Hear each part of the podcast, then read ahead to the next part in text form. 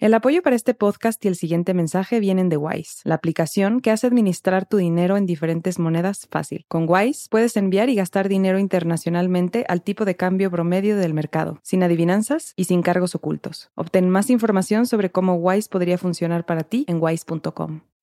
Esto es Rambulante desde NPR. Soy Daniel Alarcón. Hace unos meses, nuestra editora digital senior, Ana Pais, me mandó un meme.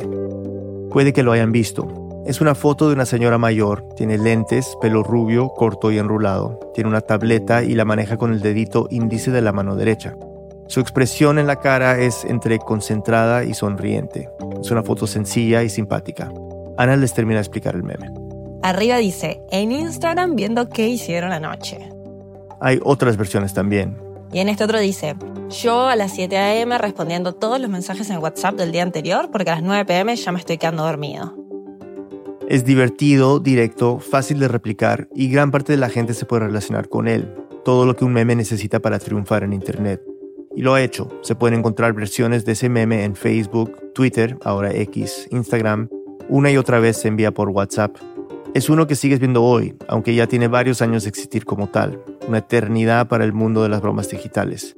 Es más, es una foto tan divertida y encantadora que va más allá del chiste se ha convertido en una imagen estándar de la abuela tecnológica.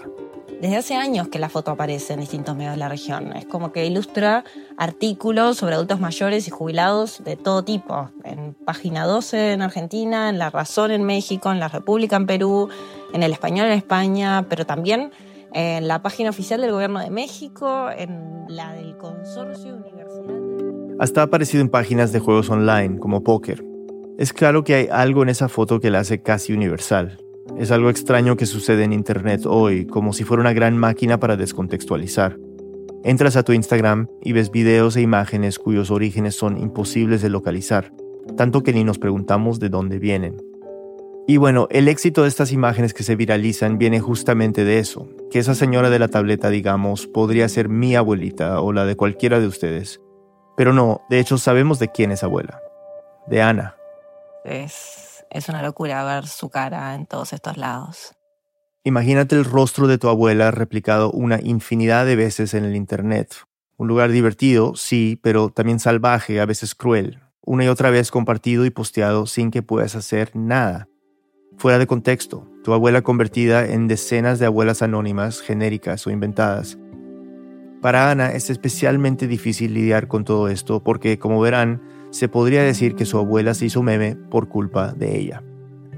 Una pausa y volvemos.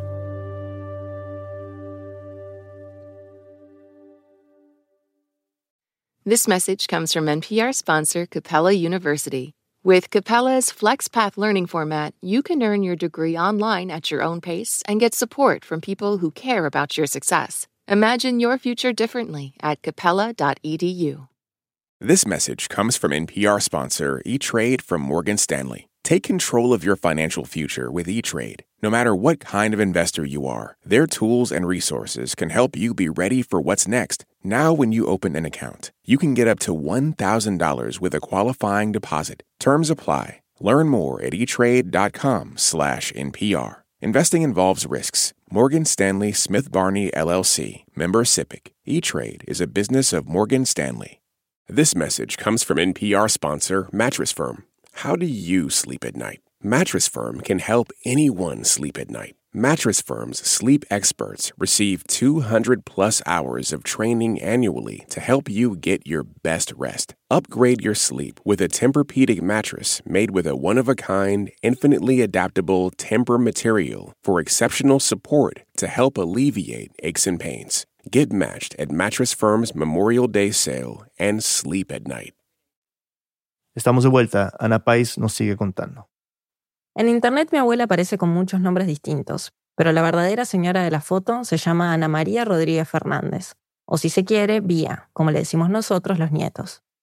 Hoy tiene 85 años y en muchos sentidos Vía es la típica abuela latinoamericana. Le gusta agasajar con la comida, ama los tiempos en familia y disfruta un buen chisme de la farándula. Pero hay algo muy particular que la hace romper con los estereotipos. A ver si lo pueden detectar. Me levanto, me preparo el mate, desayuno, con música o jugando con la tablet. Juega con la tableta, o las tabletas debería decir, porque tiene tres, y dos celulares. Quizás les parezca un exceso, pero no lo es para una gamer como Vía. Mientras una tablet está enchufada, agarro la que está con todas las vidas. Y a veces me gano algún premio y me dan dos horas de juego libre. Entonces sigo jugando. Y ya es como una adicción también, porque como tengo dos horas para jugar y no se me terminan las vidas, sigo y me engancho y sigo y sigo y quiero ganar. Y cuando pierdo, digo, pero qué estúpida que soy. ¿Cómo pude perder en esto? Y sigo insistiendo a ver si salgo. Y cuando me sale y paso a otra vida, digo, ¡ah! Bien ahí, gracias Dios. Digo, gracias Dios. Esta pasión comenzó hace 15 años, cuando con mis hermanos y mi primo le regalamos una tableta. La tableta debería decir, porque es esa blanca de la foto. Tenemos recuerdos bastante difusos y hasta encontrados de por qué elegimos ese regalo. Mi teoría es que no se nos ocurría nada que ella necesitara. Entonces decidimos comprar algo que no tenía y que además estaba dentro del presupuesto que nos habíamos marcado para celebrar sus 70 años. Vía jamás había tenido una computadora, y en ese entonces no quería saber de nada con los celulares inteligentes. Así que no nos hacíamos muchas ilusiones con la tableta. Si lo usaba bien y si no, también. Vía confiesa que tampoco se tenía mucha fe para aprender a usar ese nuevo aparato dije, ay, ¿cómo voy a tener que molestarlos a ellos para que me enseñen? Porque yo, por mí, no voy a aprender nada.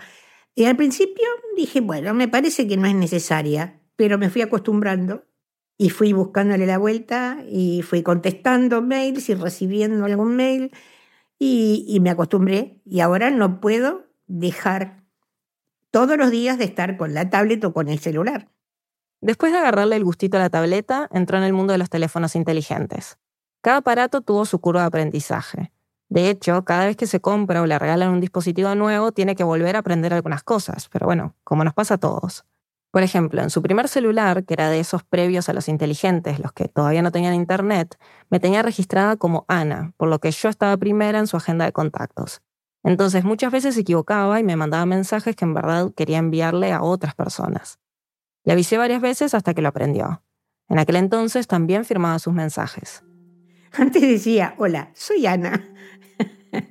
Necesito tal cosa, tal cosa y tal otra. No, ahora ya no.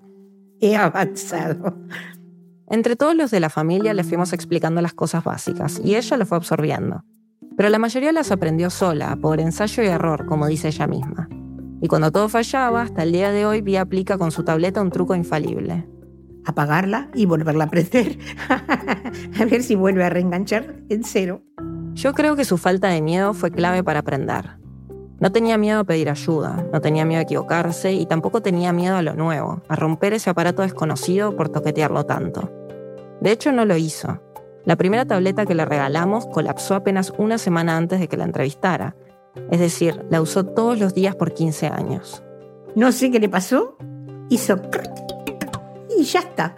No la pude volver a aprender. Me sale una serie de números y me dijeron que tendría que abrirla, sacarle el chip, volvérselo a poner y yo no me voy a meter en eso, porque estoy segura que la saco y me sobra alguna pieza.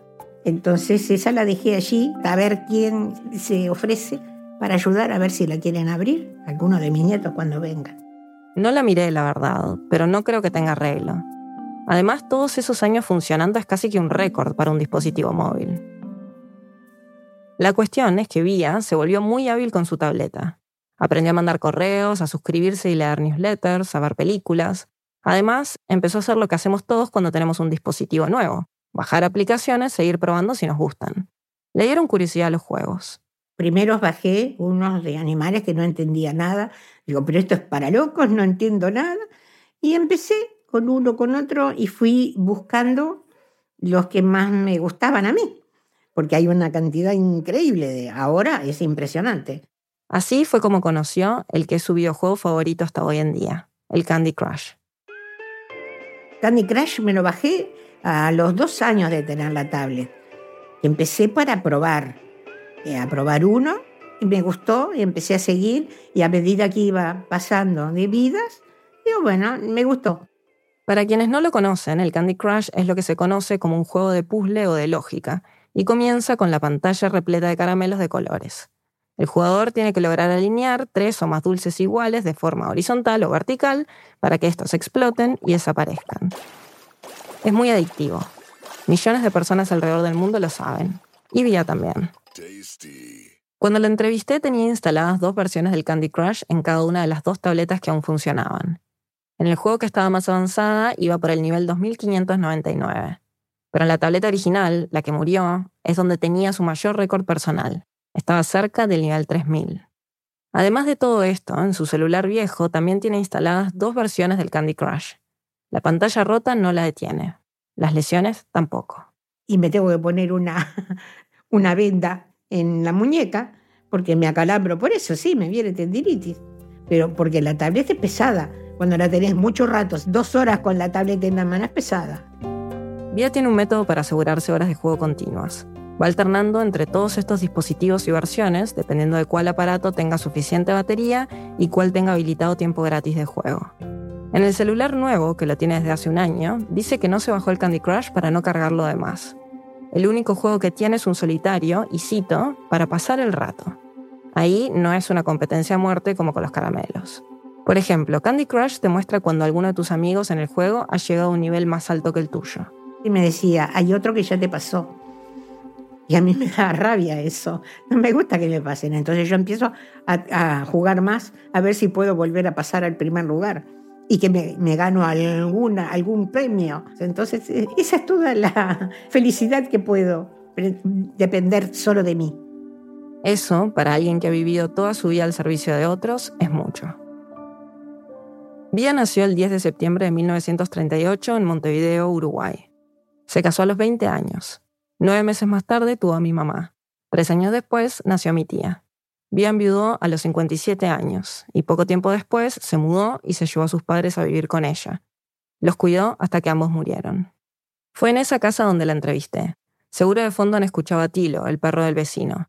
Mi abuela cada tanto le grita para que se calle, pero claramente durante la entrevista no le hizo caso.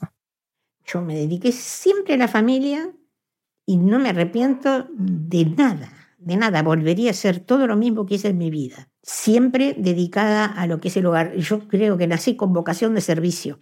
Vía me ha dicho esto varias veces, pero antes de ser ama de casa tuvo otra vocación, la de pianista. Empezó a tocar de muy chica, a los ocho años. A los diez años ya era profesora de solfeo. Y después seguí, a los 14 años creo, no me acuerdo bien eso, me recibí de profesora de piano. Me gustaba tanto que después seguí dando clases. Pero resulta que tuve una hija, tuve dos hijas y tuve que cortar. No estás grabando, ¿no? Así ah, estás grabando. Perdón. No, sí está buenísimo lo que estás contando además. No sé por qué interrumpió su propio relato acá, no se lo pregunté. Solo me dio risa que lo hiciera. Pero después, cuando escuché la grabación, me di cuenta de que había cortado justo en el momento en que estaba hablando de su vocación musical y de cómo la abandonó porque antes estaba la crianza de sus hijas, su marido, la armonía del hogar y las tareas domésticas. Cortó el relato como si ahora, de nuevo, hubiesen cosas más importantes para hablar que su pasión por el piano.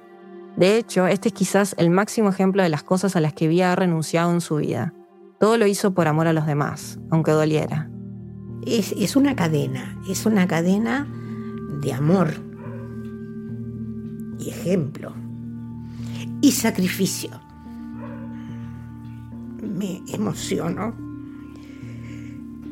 porque es, duro, es duro criar hijos y nietos en mi caso. Mi abuela no suele llorar. En una familia donde todos somos muy llorones, ella un poco se jacta de ser la excepción. Pero esta vez, hablando de la familia, de lo que sacrificó por nosotros, no se contuvo. Uno se va quedando solo y pienso a veces, mi marido va a ser 28 años que murió. Fue a trabajar y no volvió. Entonces cambió toda la estructura familiar, cambió mi estructura, por supuesto, pero fue duro, pero bueno. Me quedaron muy buenos momentos y em, empecé a reírme otra vez con mis nietos, con mis hijas en las reuniones y dando, dando mucho amor. Estoy convencida que lo único que sirve es dar amor y dejar libertad de acción a la gente. Mi abuelo, Tatita, murió de un infarto cuando yo tenía 10 años. Sentí su ausencia en mi familia. Era nuestro patriarca. Pero también fui muy consciente de cómo esa abuela que vivía en la cocina de a poco empezaba a ocupar un lugar distinto. Se volvió una persona divertida y hasta un poco excéntrica, usando ropa con brillos y gorros con plumas. Fue rompiendo cadenas en cada aspecto de su vida. De repente hago zapping y hay algo que me interesa y lo dejo y sigo mirándolo. A veces agarro películas que están casi por terminar y le miro igual el final. Absolutamente libre me siento. En este momento me siento súper libre. Hago lo que se me da la gana. No hay forma de probarlo, pero creo que si mi abuelo siguiera vivo, Vía jamás se hubiese animado a incursionar en la tecnología, y mucho menos dejarse llevar así por ella. Una adicción de hace décadas puede servir de indicio. Yo era fumadora. Mi marido era muy fumador él dejó de fumar y yo seguía fumando. Entonces él me pidió por favor porque se, se volvía loco de no poder fumar y yo fumando al lado. Dejé de fumar. Hasta el día de hoy yo siento el olor del cigarrillo y a mí me gusta. Viciosa de por vida. Así que creo que si agarrara droga, me drogaría fácilmente. Soy viciosa de alma. A veces Vía está con el Candy Crush y gana unos minutos o incluso horas de juego, y aunque tenga algo que hacer, decide no salir o llegar tarde. La tendinitis que tiene desde hace más de una década por culpa de la tableta tampoco la detiene. Le pregunta entonces qué pasa cuando finalmente se queda sin vidas. ¿Enojo? Me enojo, digo algún disparate y espero. Lo pongo a cargar, ahí salgo, ¿ves? Ahí salgo, voy a la calle, hago algún mandado, vuelvo y ya cuando vuelvo tengo alguna ya cargada. Villa era una experta tecnológica cuando en junio de 2014 el entonces candidato a la presidencia, Tabaré Vázquez, dio un discurso con las 10 promesas claves para su segundo mandato. En el punto 3 dijo, Se promoverá la inclusión digital de todos los ciudadanos, entre otras herramientas, con la entrega de una tablet gratuitamente a cada jubilada y jubilado del Banco de Previsión Social. Sí, una de sus promesas electorales era regalar una tableta a cada jubilado del Instituto de Seguridad Social del Estado uruguayo. Ese día Vázquez mencionaba por primera vez lo que luego, cuando fue nuevamente elegido presidente, se convirtió en el Plan Ibirapitá, un programa de inclusión digital del adulto mayor que comenzó en 2015 y que todavía sigue vigente, aunque desde 2022 dejaron de entregar tabletas y ahora dan celulares. En 2014, cuando se hizo el anuncio, yo trabajaba en el diario uruguayo El Observador y era la creadora y editora de Cromo, el primero y entonces único medio especializado en ciencia y tecnología de Uruguay. Vázquez había puesto la tecnología en un lugar prioritario y era evidente que teníamos que hacer algo con esa promesa electoral de entregar tabletas a los adultos mayores. Y yo tenía la entrevistada perfecta. Vía, mi abuela tecnológica. Tan importante era el tema que esa misma semana fui a la casa de mi abuela con un equipo que incluía a una periodista de texto, a una de video y un fotógrafo. Un despliegue enorme de recursos por vía. En esa oportunidad yo no fui a entrevistarla, sino a acompañarla para que se sintiera cómoda. Era una, como una reunión de amigas, porque charlamos todas juntas, era una cosa bárbara. La diferencia era que en esta reunión de amigas tenía que mostrar su habilidad con la tableta para dos cámaras, la de fotos y la de video. La foto principal del reportaje la tomó el fotoperiodista Diego Batiste y muestra Vía de lentes manejando su tableta blanca, o sea, es esa foto, la viral. Así que este es también el inicio de la culpa, de mi culpa. La imagen salió en la tapa del suplemento Cromo, donde se publicó como parte de un reportaje sobre inclusión tecnológica de los adultos mayores. Fue también la imagen de portada de un video más enfocado en la experiencia de mi abuela con la tecnología. Ambos se publicaron en junio de 2014. Durante unos días en el grupo de WhatsApp de mi familia bromeamos con que Vía era una celebridad. Pero tal como pasa con estas cosas, después de esos cinco minutos de fama, el tema ya no se mencionó más. La vida siguió. Unos meses después, ocho o quizás diez, pasó algo extrañísimo. Fui al club, a la piscina, como iba siempre a hacer hidrogimnasia, y éramos un grupo grande. Y había chicas más jóvenes, y esa, una de las chicas jóvenes me dice, estás en YouTube y, estás, dice que ganas mil dólares por día. Dijo, ojalá fuera verdad, pero no es así. Las habilidades de Vía le dieron una exposición mundial que no buscó y que desde entonces ha sido imposible de parar. Una pausa y volvemos.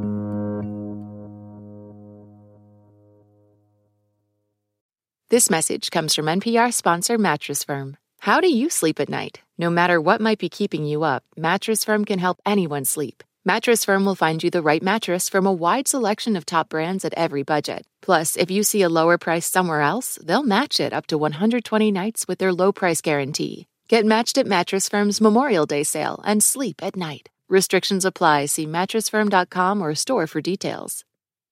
This message comes from NPR sponsor VCU Massey Comprehensive Cancer Center, who, as an NCI designated comprehensive cancer center in the country's top 4%, is unconditionally committed to keeping loved ones in their lives. MasseyCancerCenter.org slash comprehensive. This message comes from NPR sponsor Shopify, the global commerce platform that helps you sell and show up exactly the way you want to. Customize your online store to your style. Sign up for a $1 per month trial period at shopify.com/npr. This election season, you can expect to hear a lot of news, some of it meaningful, much of it not. Give the Up First podcast 15 minutes, sometimes a little less, and we'll help you sort it out what's going on around the world and at home. Three stories, 15 minutes, Up First every day. Listen every morning wherever you get your podcasts. Estamos de vuelta en Reambulante. Ana Pais nos sigue contando. A diferencia de mi abuela, yo no recuerdo bien cómo ni cuándo me enteré de que su foto estaba siendo robada y estaba circulando en sitios de internet que nada tenían que ver con el observador. Lo que sí recuerdo es la bronca y la culpa que sentí. La foto estaba siendo usada para alimentar esa maquinaria oscura de la desinformación y seguramente de las estafas online.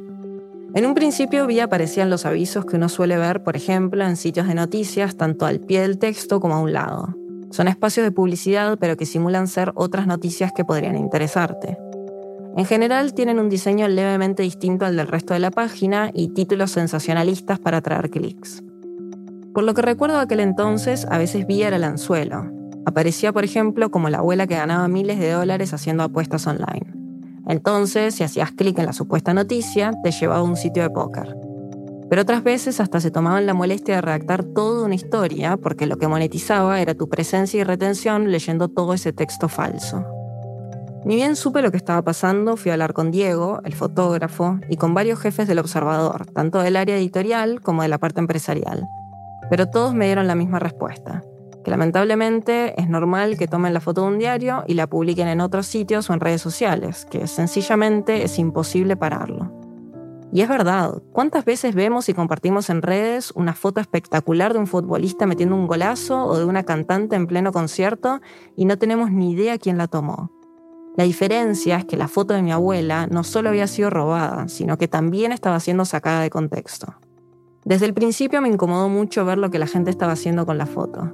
Hasta hace unos años ni siquiera soportaba que me mencionaran el tema, mucho menos que me mandaran links o capturas de pantallas de vía por el mundo. Recién ahora, casi una década después, y debido a esta historia, me animé a buscarla. Llegó la hora. bueno, lo que estoy haciendo es una búsqueda inversa, donde uno sube una imagen, selecciona un área dentro de esa imagen, en este caso voy a seleccionar toda la foto, y Google lo que hace es buscarte sitios web que tienen esa foto, donde subieron esa foto. Y no te dice cuántos sitios son y no te deja ordenar. Lo que más abundan no son los sitios de estafas o de desinformación. La mayoría son medios que usan la foto como si fuera parte de un banco de imágenes, o sea, esas fotos genéricas de stock que sirven para ilustrar un concepto, en este caso, adulto mayor tecnológico. Así encontré vía en los sitios de noticias que mencioné al principio y en más. Pude contar más de 50 medios de Argentina, Chile, Colombia, Ecuador, México, Perú, Venezuela, España y hasta Suiza.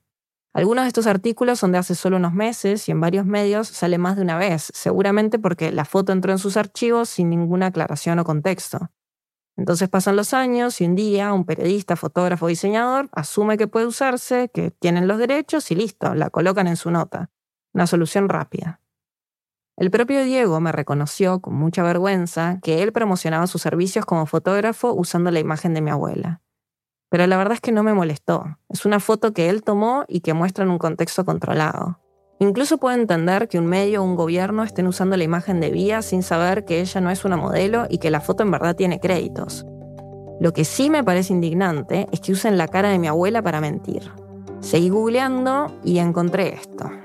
Es una nota que dice, Rosy Durán, la abuelita cosplayer, una guerrera de la vida real, con la foto de mi abuela. O sea, ahora es Rosy Durán, mexicana. A sus 62 años, Rosy Durán es, además de madre, ama de casa y voluntaria en una casa de adultos mayores, una apasionada del cosplay, mundo en el que es conocida como la abuelita del disfraz. La nota sigue hablando de esta señora que sí existe, pero que obviamente no tiene la cara de mi abuela. Vía también es el rostro de Masako Wakamilla, una desarrolladora de aplicaciones de 82 años que trabaja para Apple. Y también es Trina Lazarus, una inglesa de 82 años que se cansó de la soltería de su nieto y le creó un perfil en la aplicación de citas Tinder donde lo tacha de desordenado y flojo. Ahí, en el crédito de la foto, por ejemplo, tuvieron el descaro de ponerle cortesía, como si mi abuela les hubiera seguido la foto. En otro sitio, donde el autor de la nota cuenta la anécdota de una abuela pidiendo un smartphone, la foto dice archivo particular. Es como si estuvieran completamente acostumbrados a mentir. Este sitio, además, es uno de los primeros resultados que Google muestra cuando escribís abuela smartphone en el buscador de imágenes. Y aparece con la foto de mi abuela, claro. Y a ver, repito, recién ahora, haciendo esta historia, me siento capaz de ahondar en todo este asunto. Estoy segura de que ver a tu propia abuela junto a un titular falso tiene que ser choqueante para cualquier persona. Pero en mi caso, como periodista, es peor. Todos los días, en mi trabajo, me enfrento a las repercusiones nefastas que trae la desinformación. Todo esto incluso hasta tiene un agravante, porque fui yo la periodista que promovió el reportaje donde le tomaron esa foto. Es demasiado perverso. En la familia intentamos no mostrarle a Vía muchas de las imágenes que íbamos viendo y que nuestros respectivos amigos nos iban mandando. Pero claro, ella tiene sus propios círculos de contactos que le comentaban sorprendidos cuando la veían en algún sitio extraño. A Vía tampoco le gustó que robaran su foto. No tenía nada que ver, pero salía por todos lados. Y después salían los comentarios de las cosas que veían. Y me decían, vieja pituca, Pituca, un término despectivo que se usa para describir a personas de clase alta. Cualquier cosa me decían. Y yo digo, ¿qué tengo que hacer con esto? No puedo hacer nada. Es tremendo esto de las redes. Creo que eso es lo que me frena a mí a abrirme más a las redes. Porque no me gusta que hagan comentarios sobre lo que no soy. Vía no me pudo explicar bien dónde vio esos comentarios más insultantes, pero tiene muy presente que los leyó y que le dolieron la gente a veces es, es muy criticada y muy criticona, se fijan en lo que hacen los demás.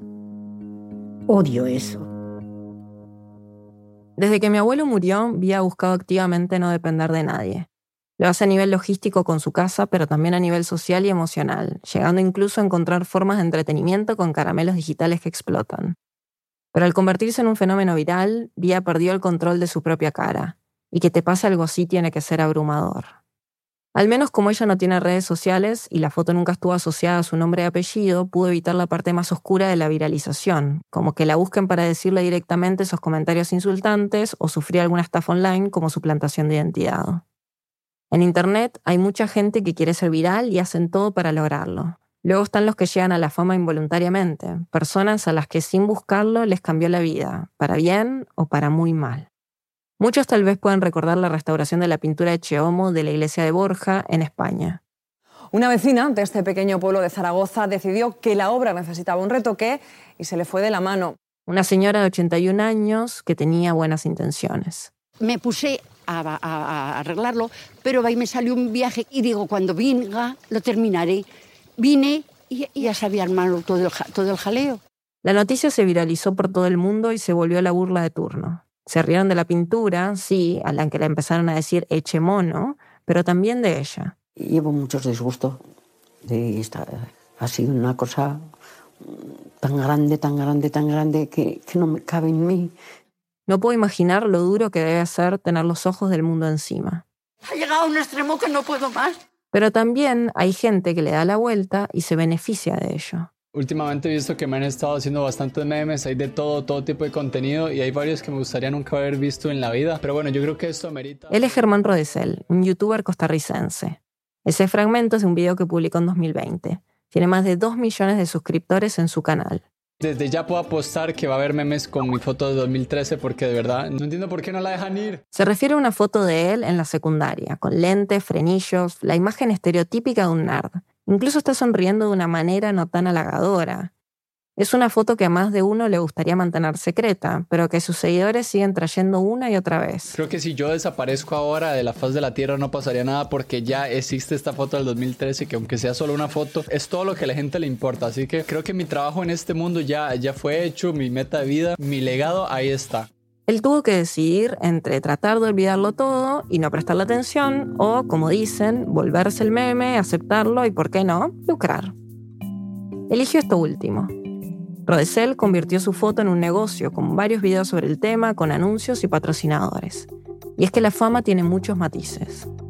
No lo pensamos todo el tiempo, supongo que porque es muy perturbador. Pero cada vez que subimos algo a internet, corremos el riesgo de perder el control sobre ese contenido. Y es aún más perturbador porque vivimos en una época en donde se incentiva que nuestra vida sea digital. Redes sociales, videollamadas, correos electrónicos. Es estar expuestos en cada momento.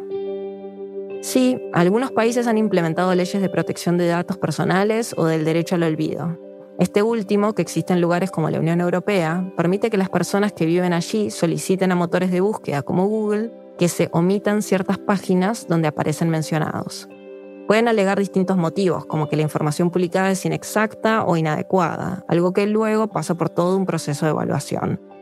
Pero incluso cuando el sistema funciona y el derecho al olvido se implementa, lo que nos asegura es que al googlear desde el país donde existe la ley, esos sitios enunciados no figuran en la búsqueda, pero no desaparece de Internet. Para eso hay que ir uno por uno pidiendo o demandando a cada página que publicó la información. En el caso de Vía, la foto está amparada por derechos de autor y quizás podría demandar por difamación. Pero nada de esto haría que la foto deje de circular, que se borre de todos los sitios donde está publicada o almacenada a lo largo del mundo. Creo que lo más impactante es que lo que le sucedió a Vía ni siquiera es especial por haber salido en un diario. A cualquiera puede pasarle eso de publicar una foto tierna de su bebé para el centenar de familiares y amigos que lo siguen en Instagram y que termine viralizándose sin motivo aparente. Internet es como una fuerza imparable, donde aunque los servicios que usamos nos digan que sí, realmente no tenemos control. Es tan grande la marca que me dejó todo este episodio de mi abuela que jamás he publicado una sola foto con la cara de mis hijos de 5 y 3 años en ninguna red social. Tampoco permito que otros lo hagan. He llegado a pedir a amigos que eliminen fotos y hasta en la escuela saben que no autorizamos el uso de sus imágenes. Es difícil ir en contra de la corriente en esta cultura de compartir y compartir. Varias personas me han dicho que soy una exagerada. Pero bueno, ninguno de ellos tiene un familiar que se volvió viral. No todo lo vinculado a la viralización de Vía ha sido oscuro. Debo reconocer que su faceta como meme siempre me divirtió. Y a ella también. Ah, bueno, eso sí me gusta. Porque trato de ser una abuela simpática. Me gusta ser abuela. Y me gusta ser bisabuela también. Sí, yo siempre te juego con que debería ser influencer, abuela influencer. no, no creo. No creo que pudiera porque se me salta la chaveta y digo cosas que no debo. Sería medio pistolera, sería de armas tomar. Abuela influencer pistolera. De verdad que Internet la amaría. Bueno, la ama. Pero las personas que usan y comparten su foto no saben lo genial que es esa señora de la tableta. Por eso quizás la viralización nos sorprendió tanto a todos. Nunca pensé que nadie se fuera a fijar en esa foto yo estaba súper orgullosa de cuando me hicieron la nota y verme, pero en realidad nunca me imaginé que podía servir para otros fines. A mí tampoco se me pasó por la cabeza que algo así podía pasar. Durante años evité el tema con ella hasta que el año pasado, sin haberlo planificado, le pedí disculpas. Ese día estábamos teniendo una conversación telefónica parecida a la de Vía Influencer de hace unos minutos, Básicamente ella comentó algo divertido, yo le dije que la rompería en redes sociales y ella respondió que no es algo que le gustaría. Entonces ahí, sin pensarlo mucho, le confesé que me sentía súper culpable de todo lo que había pasado por la entrevista con el observador y le pedí perdón. Ella enseguida me dijo que no me preocupara, que no fue tan grave, y yo la dejé por ahí. Estábamos al teléfono y como yo estaba llorando pero no quería que ella se dieran cuenta, solo me callé. Llorando, sí, algunos se preguntarán por qué, si como me dijo Vía no fue tan grave, algo de lo que además yo no podía tener control. Pero claro, no lo siento así.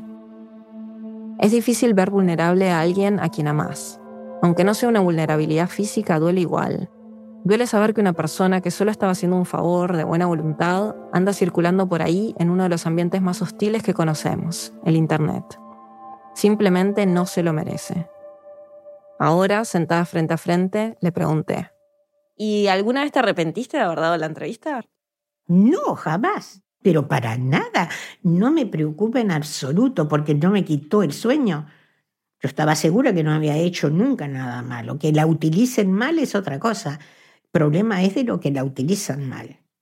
Pero a mí no me molestó en absoluto, ni me molesta ahora. Salvo, ya te digo, me vengan a arrestar por algo que no hice. No vendo droga, no hago nada.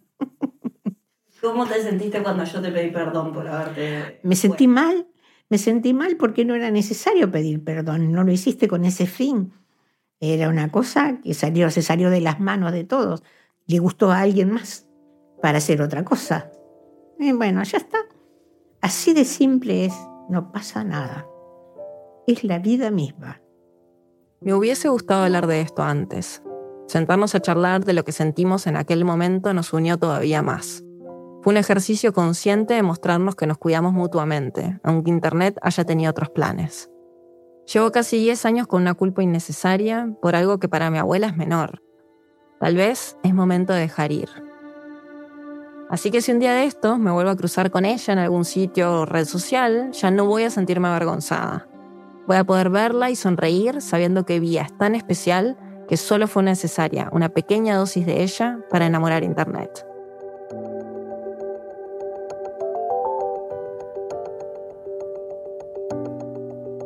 Pia sigue viviendo en la casa de la famosa foto. Al momento de salir este episodio ya iba por el nivel 2701 del Candy Crush. Ana País es editora digital senior de Raambulante y vive en Montevideo. Esta historia fue editada por Camila Segura, Luis Fernando Vargas y por mí. El fact-checking es de Bruno Celsa, quien además apoyó en la producción. El diseño sonido es de Andrés Aspiri y Remy Lozano con música de Remy. Gracias a Diego Batiste. El resto del equipo de Raambulante incluye a Paola Aleán, Lisette Arevalo, Pablo Argüelles, Adriana Bernal, Anelis Casasus, Diego Corso, Emilia Herbeta, Selene Mazón, Juan David Naranjo, Melissa Rabanales, Natalia Ramírez, Natalia Sánchez Loaiza, Barbara Sawhill, David Trujillo, Ana Tuirán y Elsa Liliana Ulloa. Carolina Guerrero es la CEO. Raambulante es un podcast de Raambulante Studios, se produce y se mezcla en el programa Hindenburg Pro. Raambulante cuenta las historias de América Latina. Soy Daniel Alarcón, gracias por escuchar.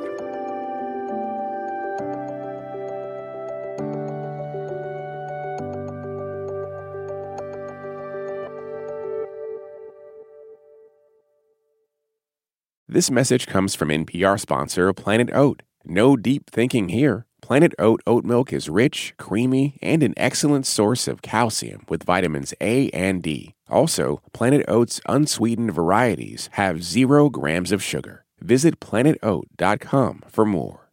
This message comes from NPR sponsor Progressive. What if comparing car insurance rates was as easy as putting on your favorite podcast? With Progressive, it is. Just visit their website to get a quote with all the coverages you want. You'll see Progressive's direct rate, and their tool will provide options from other companies so you can compare. Then just choose the rate and coverage you like. Quote today at progressive.com. Progressive Casualty Insurance Company and Affiliates. Comparison rates not available in all states or situations. Prices vary based on how you buy. Humans are kind of overrated. Over on Shortwave, a science podcast, we're only kind of kidding. We're bringing you the wondrous world of animal science to your daily life. From queer animal love stories to songbird memories, we're showing you how critter knowledge informs human science. Listen now to Shortwave, a podcast from NPR.